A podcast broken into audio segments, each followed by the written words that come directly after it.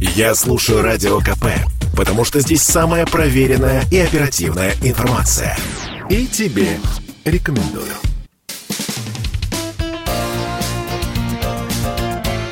Говорит полковник. Нет вопроса, на который не знает ответа Виктор Баранец. Войска НАТО расширяются на восток. Количество группировок у российской границы становится все большим. Черное море превращается в еще одну мировую горячую точку. И вот здесь вероятность, я бы не сказал мировой войны, я бы сказал, что вероятность вооруженного конфликта очень и очень большая. Заглянем в американские натовские планы. Что там? А там целью номер один является захват Калининградской области. А теперь бросим взоры на Дальний Восток, где Япония уже открыто заявляет, что если Москва не пойдет на те требования Токио, которые обязывают Москву отдать Курилы, то Токио будет настаивать на том, чтобы забрать эти острова силой. И это вам э, звуча, эти слова звучат не из уст каких-нибудь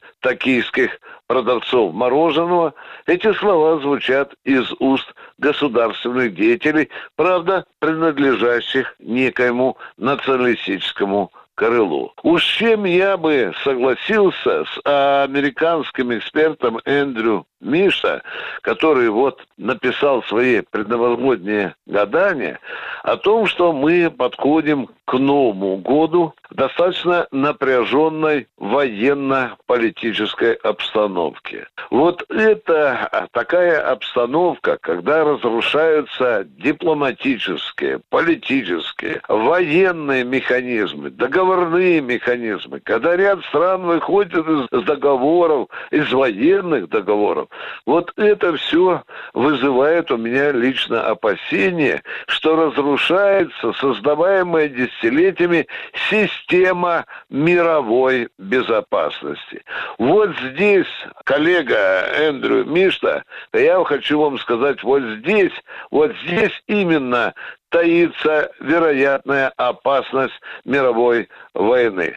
Но, слава богу, и из Пекина, и из Москвы, и из Вашингтона все-таки раздаются слова благоразумия, которые говорят, что так быть не должно. Все политики дружно говорят, что надо что-то делать с земным шариком, не надо решать проблемы силовым способом, но это мы уже слышим очень давно. Сверху из Вашингтона, из Брюсселя, столицы НАТО, тоже звучат такие мирные призывы. А тем временем военная машина США и НАТО все сильнее гремит латами в Европе. Вашингтон обещает новые ракеты в Европе. Россия обещает в таком случае сделать ответку и тоже поставит ракеты средней и меньшей дальности в Европе. Вот здесь попахивает дымком на европейском континенте. И, конечно, хотелось бы, чтобы вот то стремление Байдена срочно еще раз поговорить с Путиным, хотелось бы, чтобы эта новая встреча все-таки ослабила температуру противостояния российско-американского и, если хотите, российско-натовского противостояния. Все-таки хочется, чтобы Новый год был гораздо более мирным. Виктор Баранец, радио «Комсомольская правда», Москва.